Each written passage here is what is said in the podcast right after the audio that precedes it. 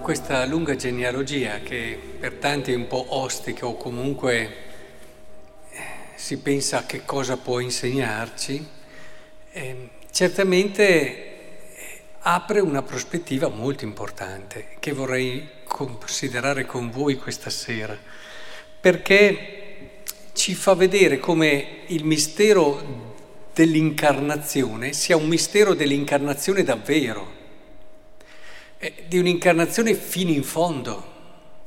Cioè, eh, noi pensiamo all'incarnazione, però pensiamo al Dio che perfetto eh, viene, si incarna nel grembo di una donna che è senza peccato e di conseguenza eh, sì, si fa uomo, lui che senza peccato condivide la fragilità della condizione umana, ma ci fermiamo lì.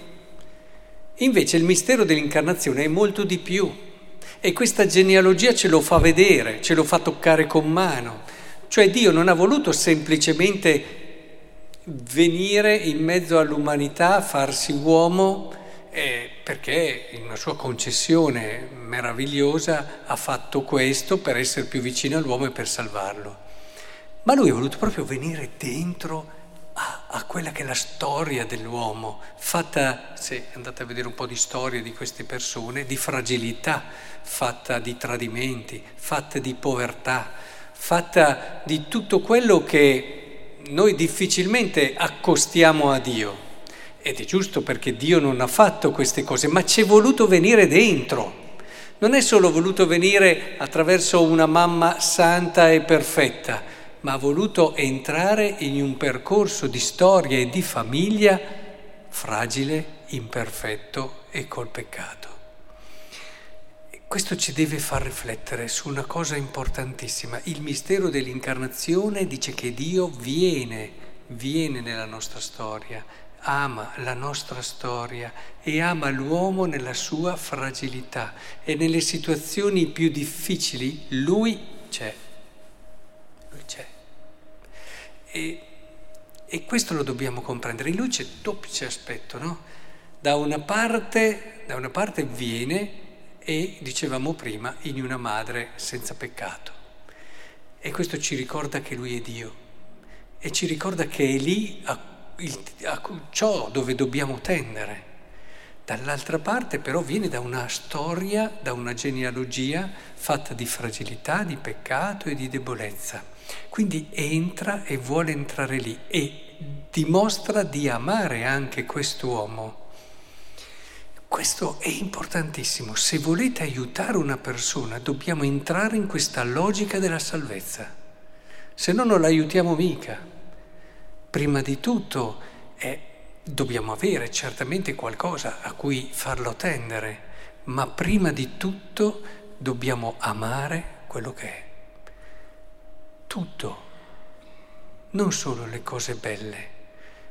Dobbiamo abbracciare e accogliere la totalità della persona che c'è davanti, con la sua storia, fatta anche di fragilità, di difficoltà e di tradimenti.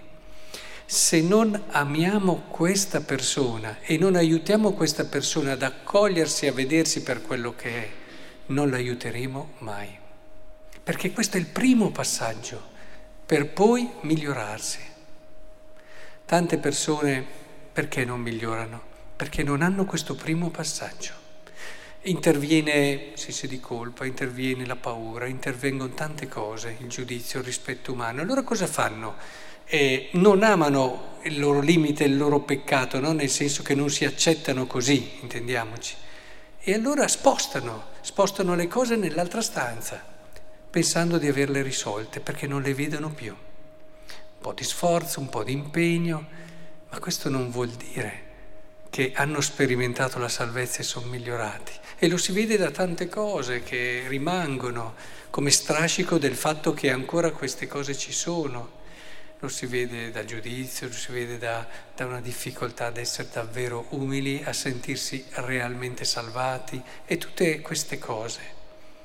Invece quando tu aiuti e gli fai capire io sono proprio lì, sono voluto venire lì dove sei tu e amo te anche in questa situazione e devi imparare ad amarti, allora dopo questo passaggio proprio di un'incarnazione fatta bene, direi che l'incarnazione è la cifra, la logica dell'educazione fatta bene, no?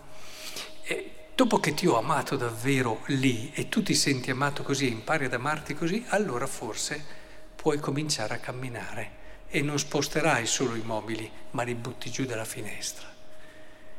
Ecco, che il Signore ci aiuti ad essere così per tutte le persone che incontriamo. Quando abbiamo qualcuno a cui facciamo fatica, fatelo come proposito, mettetevi lì.